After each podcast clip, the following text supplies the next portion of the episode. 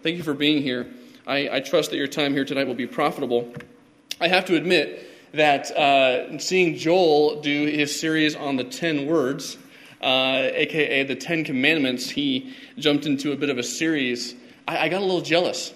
I, I, thought about maybe, and, he, and, Joel was very gracious. He said, Well, if you want to you know, take one of the 10 commandments when it's your turn, you can just run with that. I said, Joel, brother, that's your thing. I, I don't want to take that away from you. I think I'll try to find my own, my own little series. And so, uh, been praying about this series for a while, um, but the Lord has laid the book of Hebrews upon my heart for a very long time. I think ever since I got saved, uh, which was about about 10 years ago now, um, I, I've just been really interested in the book of Hebrews. I've loved reading it. I've loved talking about it. The Lord has, I can't say it any other way. He's just, He's laid it upon my heart. Uh, I don't come from a Jewish background, uh, and yet it still speaks to me. And so uh, I'm, I'm very excited to begin a series in the book of Hebrews, judging by the frequency with which I get to preach in the pulpit Sunday morning or Sunday evening. Um, it looks like I'll be in this book for the next 10 or 12 years or so, m- m- perhaps even longer. Uh, however, Lord willing, we're actually going to uh, we're actually going to get through, Lord willing, the whole first chapter tonight. And that sounds a little ambitious. I'm, I'm kind of kind of messing up my timeline. It may only take, take me 10 years now, uh, but we are going to attempt to look at the entire first chapter of the book of Hebrews tonight. And I say that with great trepidation. Two things have been said about the book of Hebrews, two of which stood out to me the last few weeks as I was preparing for this. The first is that, and this almost scared me away from this study, but not quite.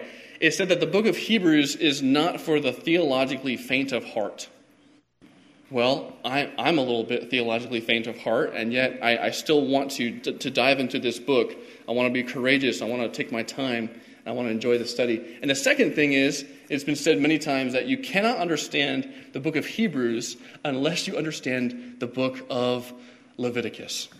And so I spent a lot of time in the book of Leviticus, just reading and absorbing and listening to it as I'm working. I had the chance to listen to the Bible um, while I'm working, and that's probably one of the greatest joys I have in my life right now. I get to, to cut concrete and, and blow things up with various tools, and I get to have my headphones on and listen to whatever I want. So Leviticus has been in my headphones the last two weeks or so.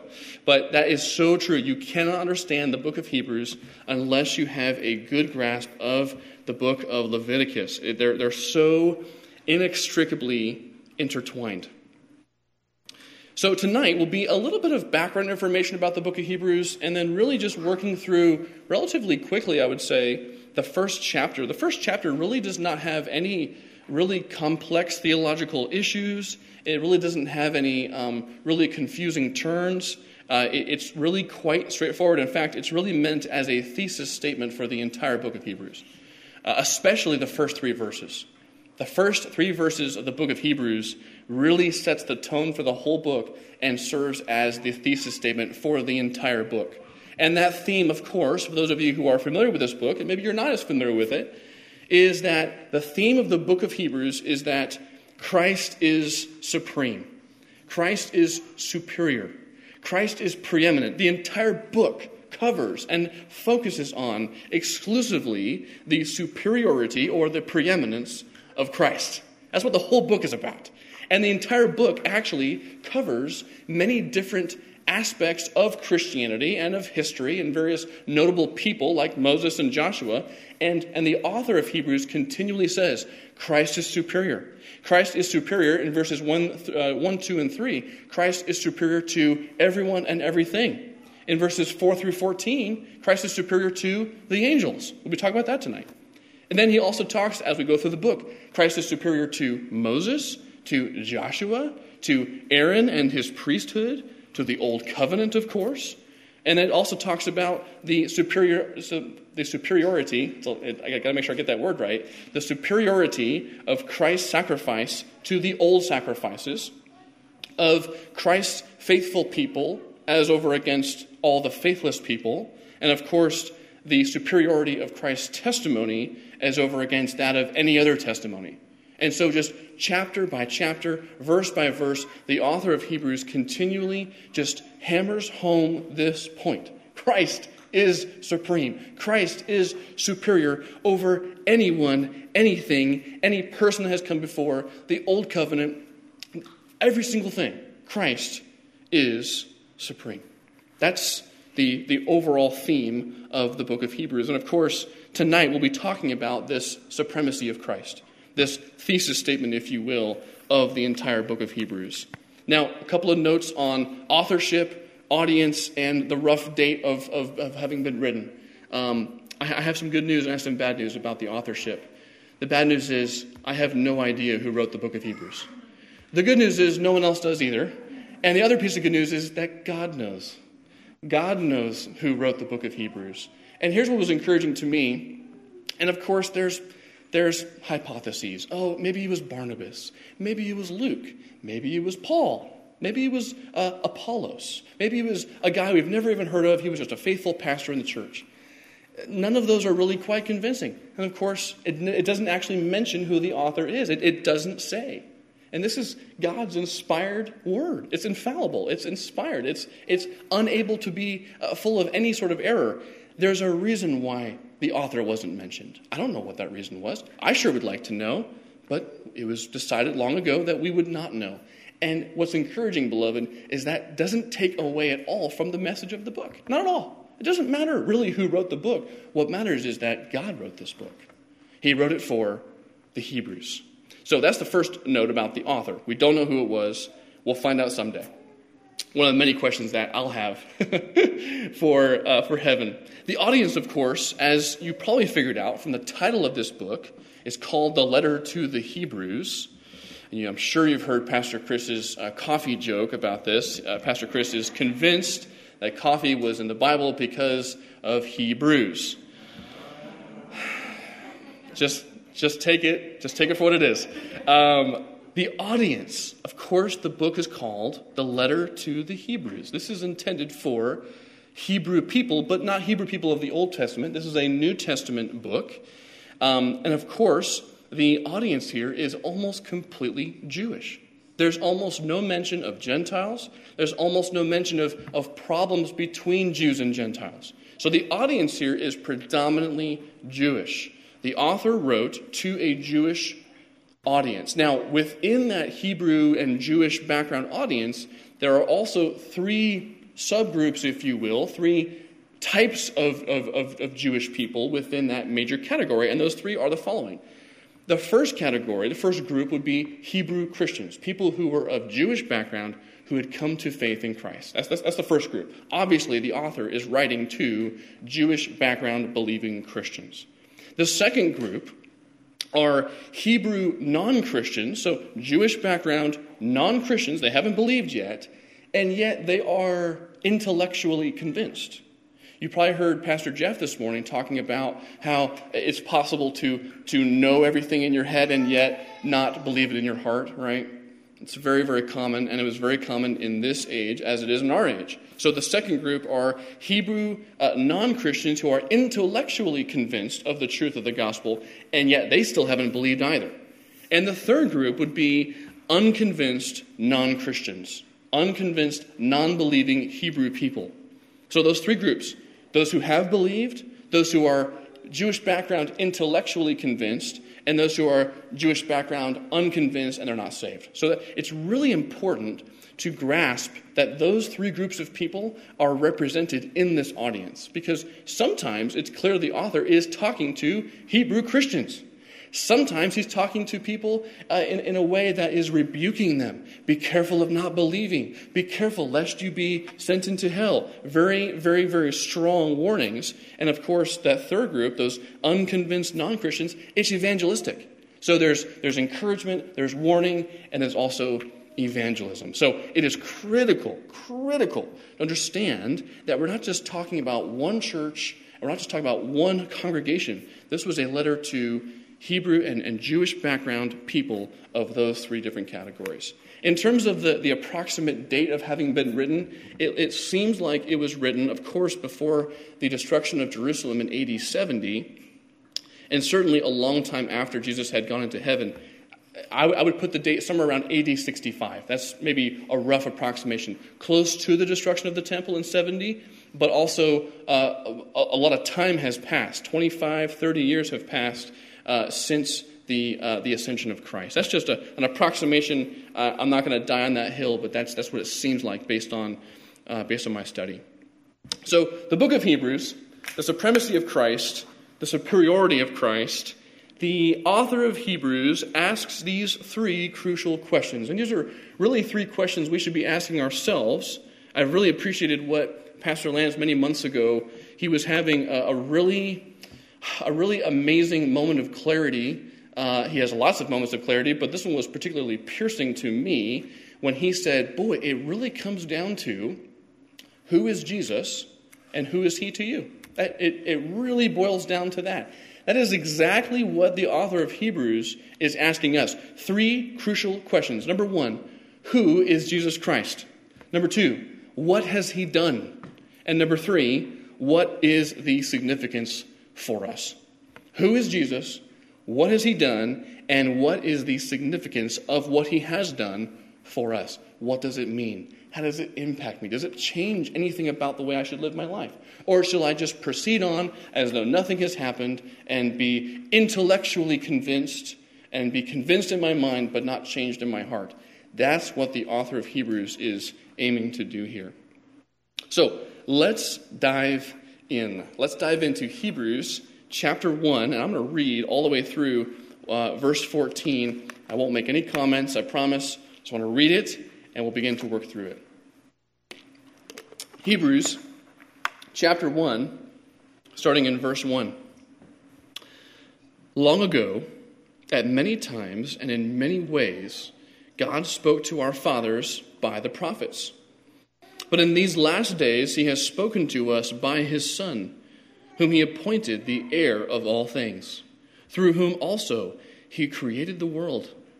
He is the radiance of the glory of God and the exact imprint of his nature. And he upholds the universe by the word of his power.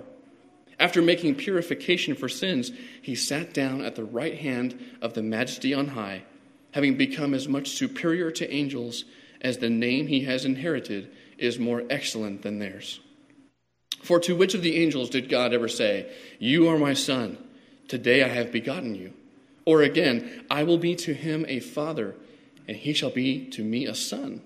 And again, when he brings the firstborn into the world, he says, Let all God's angels worship him. Of the angels, he says, He makes his angels winds, and his ministers a flame of fire.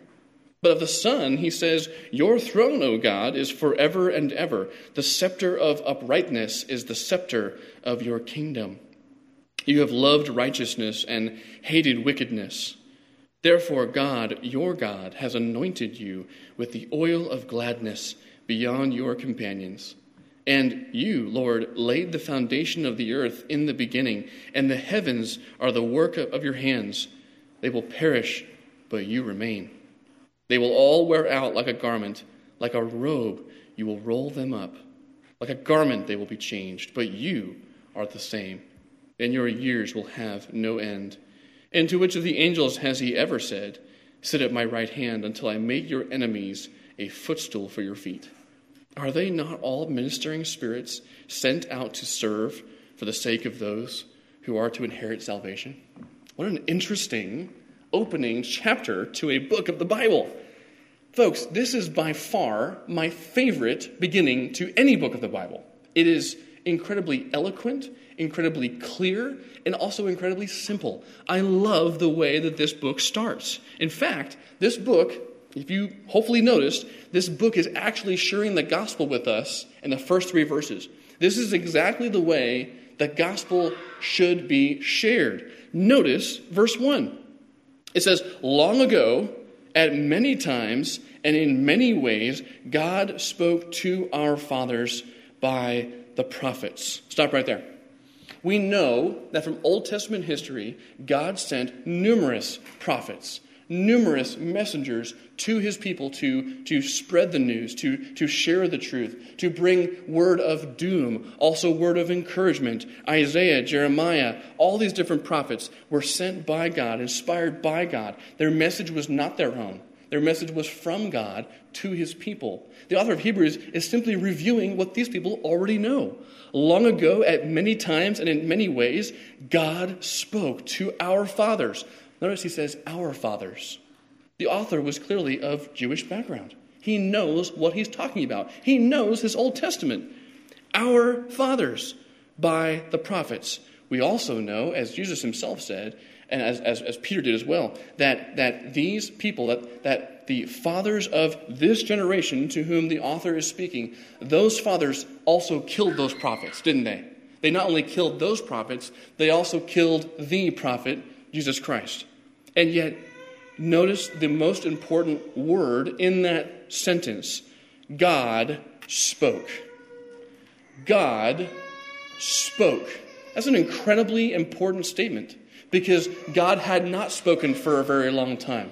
And all of a sudden, for example, in the Ten Commandments, God did speak. He spoke verbally, he spoke out loud, he spoke in an inspiration sort of a way. He spoke to to the fathers of this author and to the fathers of his audience by the prophets. And yet, look at verse 2. Look at verse 2. God spoke to our fathers, but in these last days, he has spoken to us by his Son. It's, it's, amazing for two reasons. Number one, the fact that God spoke previously, because he did. What's even more amazing, and it's, it's incredibly amazing that God did speak through the prophets, and yet, verse 2, comma, but in these last days, He, that's God, has spoken to us by His Son. The final prophet, the last prophet, the Son of God Himself came to the earth to speak to His people about the most important things they could ever hear about it. Whom He appointed whom he appointed the heir of all things. I want to to sort of work through some really important moments here, some important aspects of Christ. Look at verse 2. Look at verse 2. Look at Christ's uh, his heirship, the fact that he is an heir. He's been appointed the heir of all things. You may recall, I, I preached from Revelation chapter 5 just a number of weeks ago, the beginning of August. And in Revelation 5, we're looking at the, the, the, the seven seals are about to be opened, and, and we're looking for someone who's worthy to open the seals, and we can't find anyone. And John is weeping. And then the, the man next to him says, Don't weep, because the Lamb, the Lamb has conquered. He is worthy to open these seals. What was that scroll? That scroll was Christ's sovereignly ordained and sovereignly given inheritance. It was the, the, the bond, it was the, the document by which Christ would re inherit the earth, not through wonderful things, but rather through judgment and blood and fire. Christ is the heir of all things. He is the Son. He is God's heir. The earth and everything in it is His, and He is going to inherit it, whether people want Him to or not. And so there's his heirship. Also, look at his creatorship. Continuing on through verse 2. He's the heir of all things, through whom also, and let's pause. So, God, through Jesus, he also created the world. He created the cosmos. So, God is the action. He's using the, his instrument, Jesus, his own son, spoken word. His own son is creating the world. He will inherit it, through whom he also created the world. He is the creator. Continue on to verse 3 now. Look at Christ's radiance. It says in verse 3 He, this is just an incredible pedigree, an incredible curriculum vitae, if you will. The author of Hebrews is, is taking a moment at the very beginning of this book to say, hey, just in case you forgot the basic tenets of the gospel, in case you forgot who the real author of this book is, in case you forgot what it's all about, let me remind you of Christ's pedigree, his, his, his worthiness, his curriculum vitae, his resume, so to speak, right? He created the world. He is the radiance of the glory of God. The radiance. Numerous times it's mentioned, we don't have time for all of it, but uh, it's, it's, mentioned that, uh, for example, in Revelation chapter 1, it says that the face of Christ, the face of the Son of Man, was shining like the sun. And as I was joking around with my youth group this morning, not just the sun at dusk when the sun is setting and it's really orange and warm and you can look at it and it's, it's very, uh, very um, accessible. It says that the, that the face of the Son of Man, that's Christ, was like the sun shining in full strength high noon sun. You can't look at it, you shouldn't look at it. It's too bright to even comprehend, too bright to even fathom. His face has been, has been numerously mentioned as being radiant, and yet it says that he, Christ, he is the radiance of the glory of God. He is that radiance of the glory of God. And also it says, talking about Christ's being, he's also the exact imprint of his nature. What does that mean? The exact imprint of his nature. This means that Jesus Christ himself is not, is not like a son, not like my son who looks a lot like me, but only has half of my DNA, right? You can look at my son and say, that's Shane's son, right? We, same nose, it's just obviously Shane's, right? Well, Christ is not just, he doesn't have just half of his father's DNA. He's not just resembling his father. He doesn't just, people don't just say, ah, he, he, he looks like his dad. Yeah. Christ is the exact imprint of his, of his nature. That is, his father's nature. He's not just a, a, a son in the sense that, that we have sons and daughters, but he is perfectly co equal with God. He is the second member of the Trinity. This type of, this, this type of stuff just, just gets me fired up. I, am just fired up about talking about who Christ is and, and, and what he's done and where he's come from and, and what he's about to do. He is the exact imprint of God's nature. And then get this He upholds the universe. This is his upholding power. He upholds the universe by the word of his power. He upholds the universe by the word of his power. We were driving here tonight, and Lauren and I were just, just reflecting on it one of our daughters asked, Does the earth go around the sun or does the sun go around the earth? And we said, Well, the, the earth revolves around the sun. That's, that's the way it works. And, she, and, and our, our younger daughter very perceptively said, Well, that's strange because it looks like the sun is moving, right? Hey, she's very smart. She's very, very smart. She's far beyond where I was at her age. And we began to think about the, the cosmos and, and, the, and the heavens and the sun and the earth and, and all these dynamics. And we were just struck, just for 30 seconds, about how God has made the earth perfectly and He has, he has put everything in place and it's all just, it's not just the Goldilocks zone where they say, oh, if the earth was a little bit over here, it'd be too cold, over here, it'd be too hot. It's not just that. But Christ Himself actually upholds the universe personally by the word of His power. I was sitting in an organic chemistry class at the University of Florida in the fall of 2011 trying to become a doctor, failing miserably. And the professor said, you know, blah, blah, blah, you know, protons and neutrons and electrons. And he said, you know, and this is where my ears kind of perked up because I said, ooh, something he doesn't know. Ooh, what's, what's this? And he said, you know, the, the one thing we still can't figure out is that, uh, you know, positively charged protons and neutral neutrons are in the middle of each atom.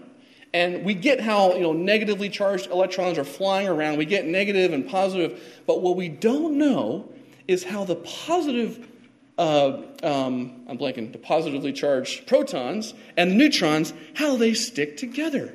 That doesn't make any sense.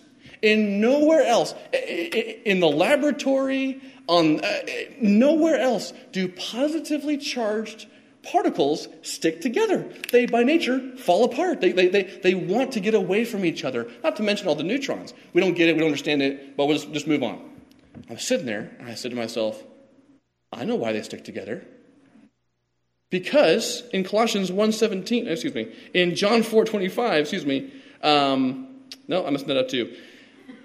It says that Jesus himself holds all things together. And I, I really wanted to say that, but in a class of 300 students, I didn't think it'd be appropriate. Plus, they'd probably laugh me out of the, out of the lecture hall. But I'm sitting there thinking, this is the one thing that all the best minds in all of creation can't figure out, and it's right here in God's Word. Jesus Himself upholds the universe. How? By the word of His power. Without that word of His power, our universe unravels, our universe falls apart. I mean, not to mention the breath in our lungs and the stars and the heavens and the plants and the animals and the trees. But, but everything would just disintegrate into nothingness. Christ himself holds all things together. That's his upholding power. And now look at Christ's sacrifice. Look at his sacrifice now. It says in the latter part of verse 3 after making purification for sins, a very important word for the book of Hebrews, talking about the Old Testament Levitical law and the sacrifices, after making purification for sins, which we know he accomplished on the cross, what did he do? He sat down. He sat down at the right hand of the majesty on high. Pastor John MacArthur very uh, astutely and very helpfully notes that there are, are really four things that Christ's sitting down signifies. And I didn't really understand a lot of these until fairly recently. I thought, oh, his job is done, he's just going to sit down now. It's much, much more than that. The fact that Christ sat down after he made purification for sins signifies these four things. Number one, it signifies honor. There's honor in Christ's right to sit down. He hadn't sat down before. He finished his work. It is finished, he said, on the cross. He sat down. It signifies honor. Number two, it also signifies authority. The fact that he can sit down at the right hand of God. Of course, he's co equal with God. He's the second member of the Trinity. He is, he is the God man, fully God, fully man, having been sent to the earth to provide uh, uh, substitutionary atonement for us. But he's also an authority. He sits down because he has authority. The third reason is that it signifies rest. Signifies rest. Once his work is done, he sits down. It signifies rest. I didn't think about that. In the same way that God created the world in six literal 24 hour days, and then on the seventh day, he did what? He rested. His work was done at that time. Signifies rest. And the fourth thing, of course, is that he intercedes for us. He sits down at the right hand of the Father, and he also intercedes for us to the Father. He takes our requests, our burdens, our heartaches, our, our, our griefs, and he intercedes for us to the Father. I think that's amazing that there's honor, authority, rest, and also intercession for us. And so, beloved, in these first three verses, we see some, some really incredible doctrines, some really incredible, theologically incredibly amazing doctrines. And those doctrines are as follows Revelation, God has spoken. Creation, God has created. The Trinity, it mentions. It mentions Christ as being co equal with the Father. It also correlates and really intertwines the Old Testament and the New Testament together because God has spoken, and now He has spoken in these last days through His Son, who has made purification. He has sat down, His work is finished. Incredibly interlocking the Old Testament and New Testament. I think, lest this congregation think that they don't need the Old Testament anymore, right? Even for us. I, th- I think it's a, it's a huge detriment to the church when we ignore the Old Testament. Folks, our Bible begins in the book of Genesis and it ends in Revelation. We should be reading the entire Bible.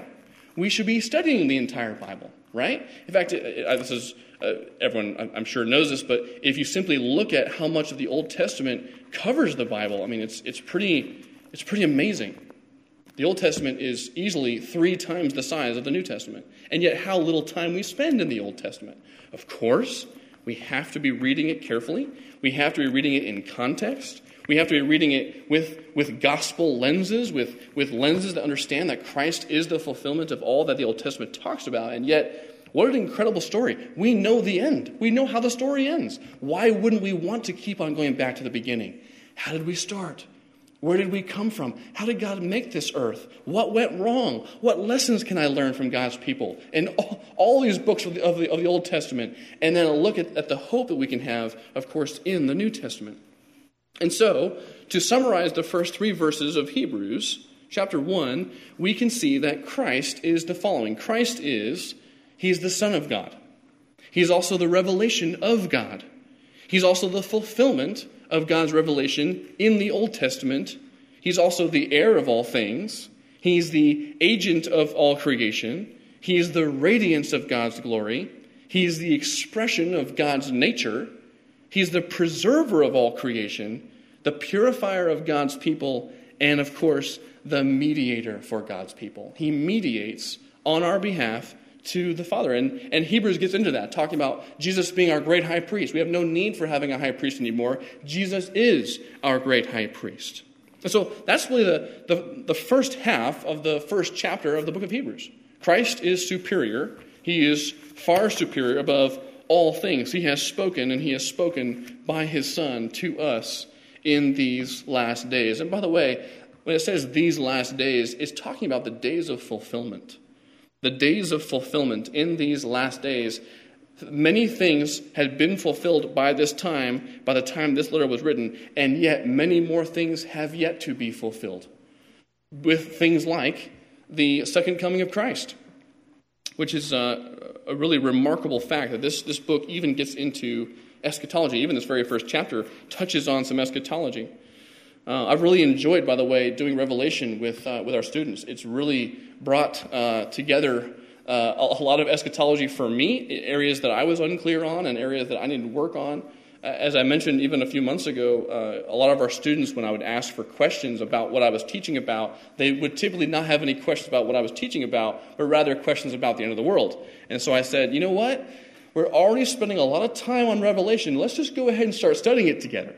We've had a blast. And now, looking at the end of the story, as I just mentioned, we're probably going to have to go to Genesis next. That seems like the logical, the logical next step because now all their questions are about creation.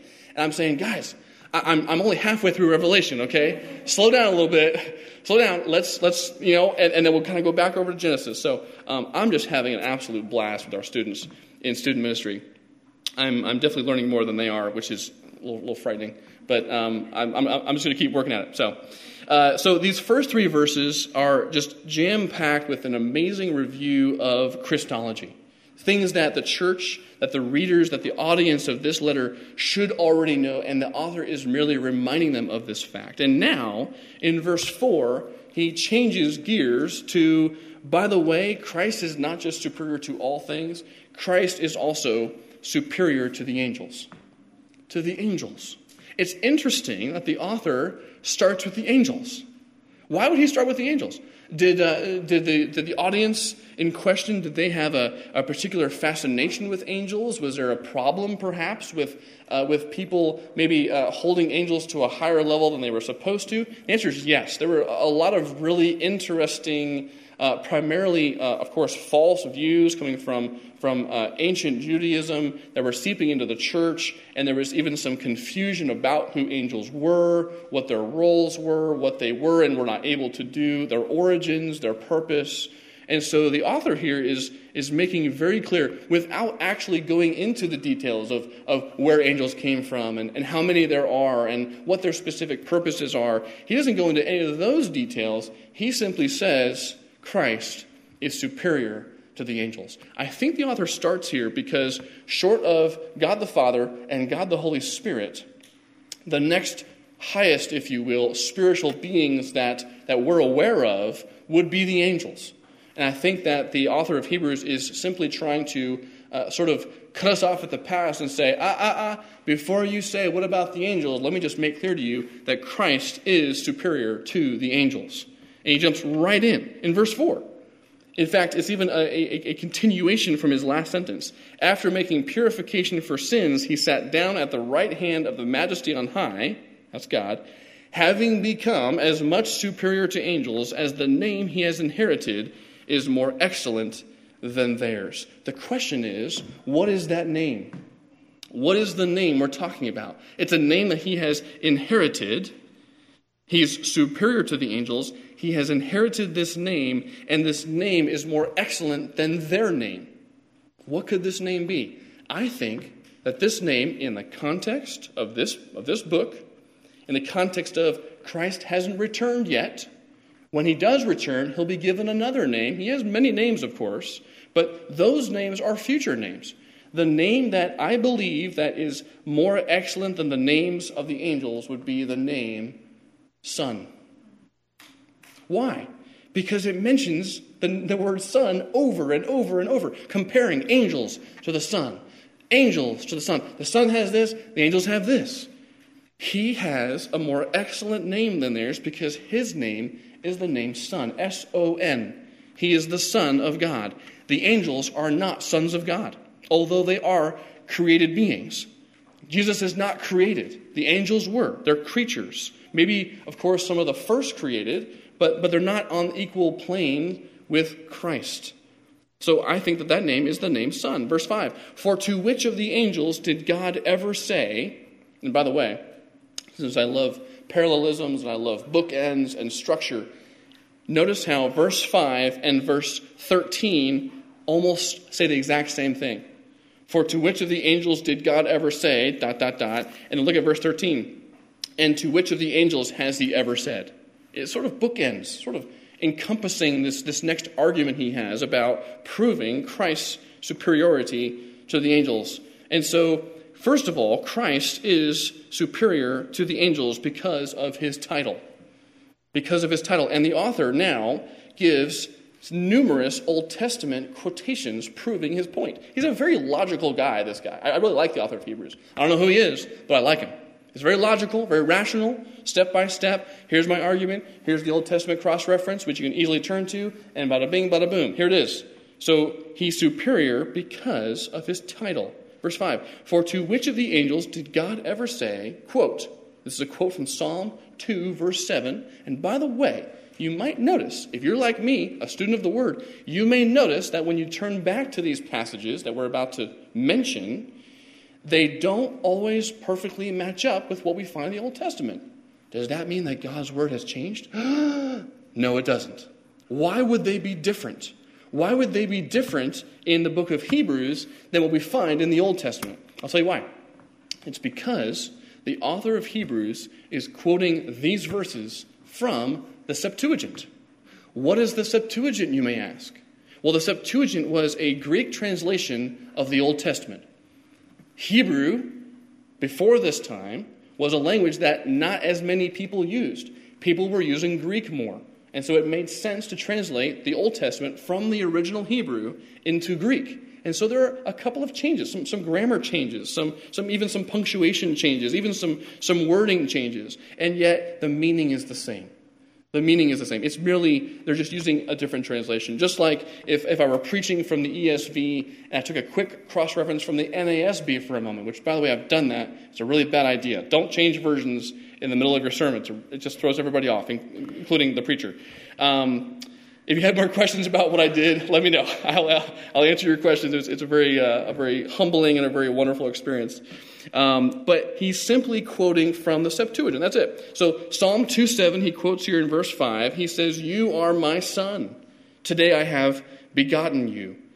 When, when Jewish readers would have read this in the same way that the Jewish people, when encountered by Jesus, when Jesus was telling them about his Father, that my Father in heaven, and, and I am his Son, and he is my Father, that wasn't understood in the same way that we understand it. For example, if I say that I am my father's son, they say, oh, okay, so, so Mr. Kelly had a son, his name is Shane Kelly, and he is his son. Okay, so generation, got it. Well, well when, when, when you mention the fact that you are the son of God, it doesn't just carry the sonship aspect, although that is absolutely true. It carries something much more weighty, and that is equality. I am not equal to my father. I'm a different man. I, am just not the same as him. I'm not equal to him. I, I'm, I'm my own person, right? Not so with Jesus. Jesus is, is not just God the Father's Son, he is also God himself. And so when Jesus would say, My Father in heaven, or what you have said is true, or uh, b- before Abraham was, I am, they're saying he is saying that he is equal with God by, by, by claiming to be the Son of God, he's saying that he is God. And that's why they got so up in arms with Jesus. So he's superior because he is the Son of God. This is equality with God. Equality with God. He is superior because of his title. Number two, in verse um, excuse me, I almost missed the second part there. It says, Or again, I will be to him a father, and he shall be to me a son. Just, just clarifying from 2 Samuel 7, verse 14, the same idea. So Psalm 2 7 and 2 Samuel 7 14, uh, both of them proving Christ's superiority because of his title. I will be to him a father, and he shall be to me a son. And now in verse 6, we see that he is superior because of who he is worshiped by. Who he is worshiped by. In verse 6, in my Bible it says, and again, when he brings the firstborn into the world, he says, let all God's angels worship him. I think a better translation is, when he again brings, or when he brings again the firstborn into the world, he says, let all God's angels worship him. Why is that important? Why is it important? With, that word again, it's a pesky little word, but, but it's really important. Why does it matter? Why does it matter where the word again is? Because, well, in, in my Bible, when it says and again, comma, when he brings the firstborn into the world, that sounds like he's simply restating what he said before. He brought the firstborn into the world. And again, when he brought the firstborn into the world, it sounds like he's sort of repeating himself. That's what it, I get from my English translation. But that's not what the Greek is saying here. The Greek is not saying, he's not, the, the author here is not restating himself. He's not, um, he's not repeating himself. He's actually saying, and when he brings the firstborn into the world again, we're not talking about the first coming of Jesus, we're talking about his second coming. The author of Hebrews is saying, hey, in, in, in verse in verses five, in verse 5 you are my son because today i have, I have begotten you. I'll, I'll be a father to you. You'll be a son. That's talking about the first advent of christ. Born as a baby to joseph and mary walking on the earth dying rising again and ascending into heaven.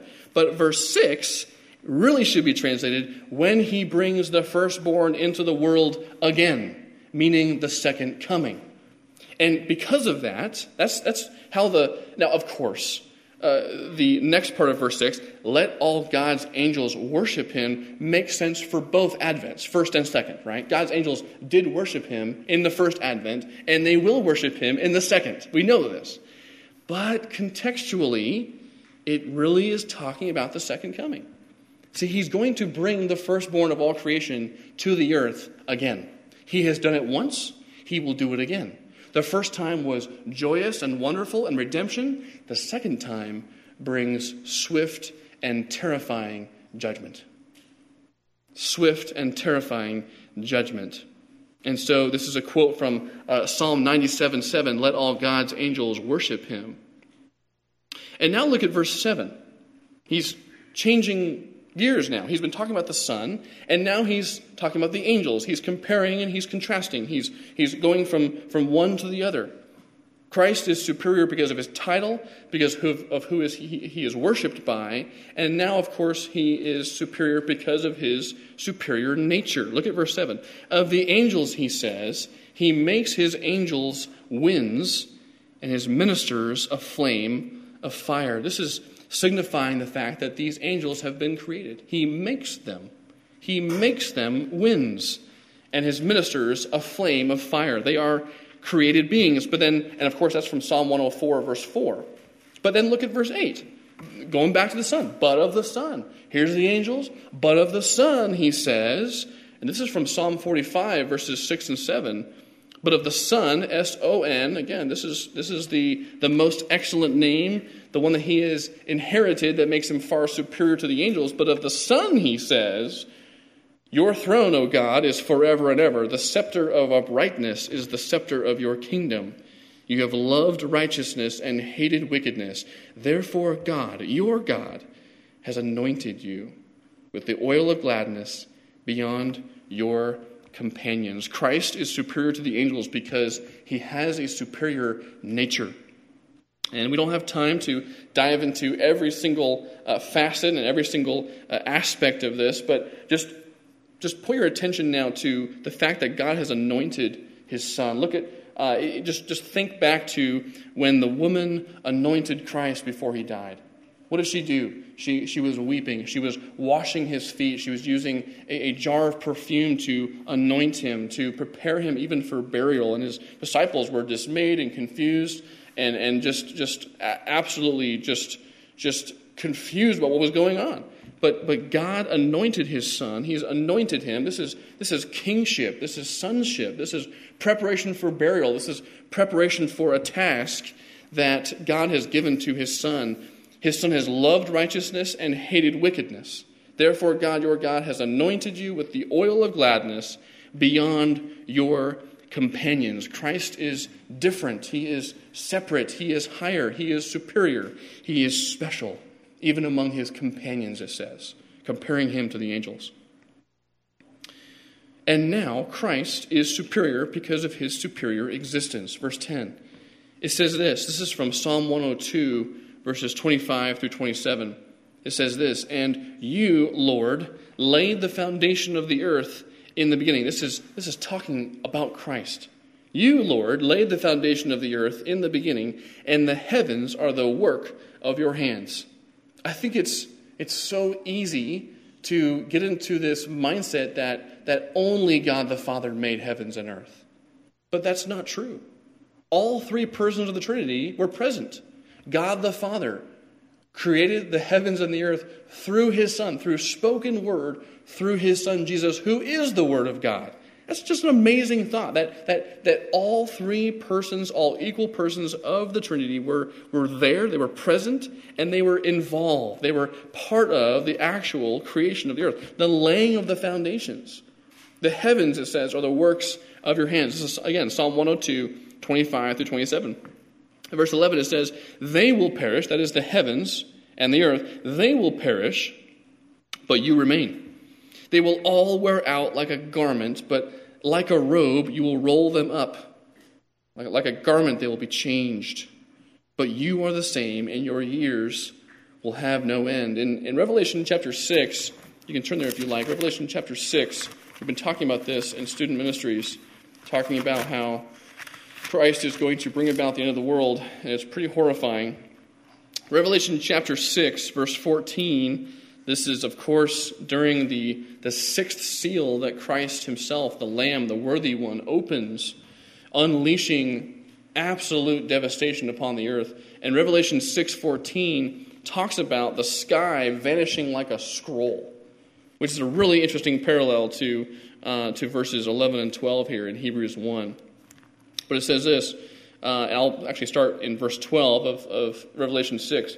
It says, When he opened the sixth seal, I looked, this is John, looking and beholding, there was a great earthquake, and the sun became black as sackcloth, and the full moon became like blood. And the stars of the sky fell to the earth as the fig tree sheds its winter fruit when shaken by a gale. I think those are meteors. Pretty scary idea, pretty scary image. Stars falling from the sky as the fig tree sheds its winter fruit when shaken by a gale. Definitely, definitely some meteors hitting the earth. Verse 14 The sky vanished like a scroll that is being rolled up, and every mountain and island was removed from its place. Imagine the sky just being completely rolled up, just completely undone, unraveled, rolled up. It's gone. It's absolutely gone. That's going to happen during the tribulation. The sky will be no more. And so it's just a really fascinating parallel between that, Revelation 6.14, and Hebrews 1, 11 and 12. The earth and the heavens will perish. They will perish. They absolutely will. But you, Lord Jesus, remain. They will all, the earth, the heavens, they will wear out like a garment, like a robe. You will roll them up. I mean, talk about a piece of cake. The Son of Man is going to roll up the heavens and the earth like a garment, like you're folding laundry. Yikes! Like a garment, they will be changed.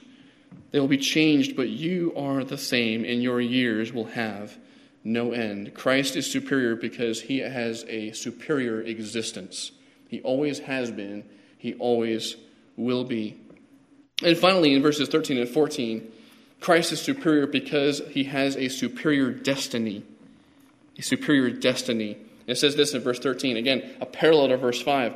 And to which of the angels has He ever said? And it's sort of a rhetorical question. He, he's never said this to the angels. He's never said what he's about to say to the angels. And he says this Sit at my right hand until I make your enemies a footstool for your feet. What an incredible, incredible statement from God the Father to his son. Hey, son, uh, well done.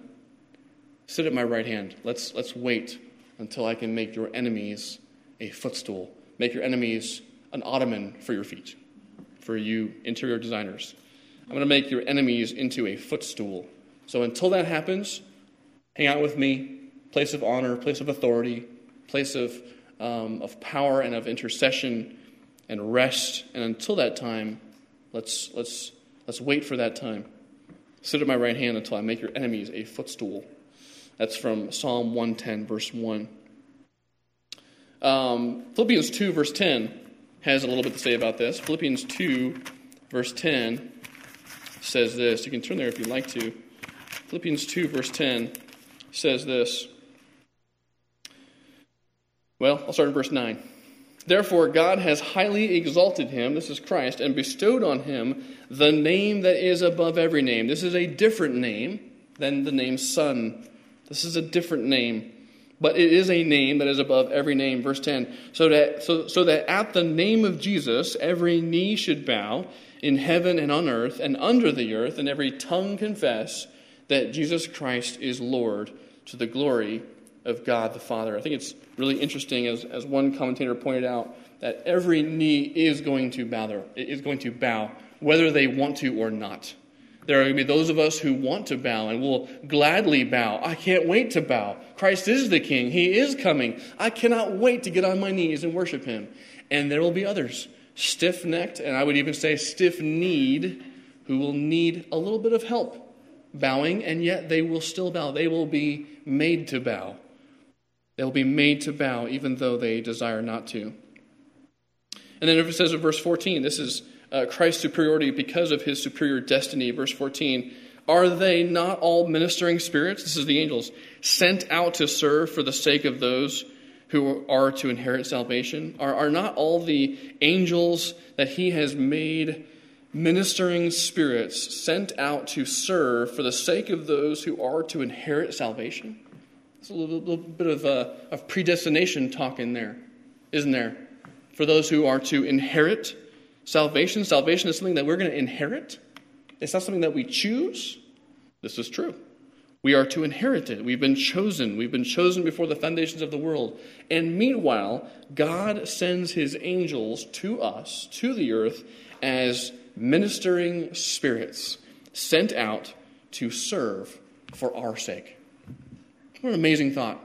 The angels, though not as superior as Christ, are still God's creatures, God's messengers, God's ministers to us, and we can be very thankful for that. I love how the author of Hebrews just right from the get go says Christ is superior. He's more superior than anything. And let's just start with the angels. The angels are, are, are wonderful and amazing and great. In fact, even this morning, we're talking uh, from Revelation chapter 10. Revelation chapter 10 is, is a really interesting chapter in the book of Revelation. I should probably say it about every chapter in Revelation. But there's this image in Revelation 10. I'll just read just, just a few verses here.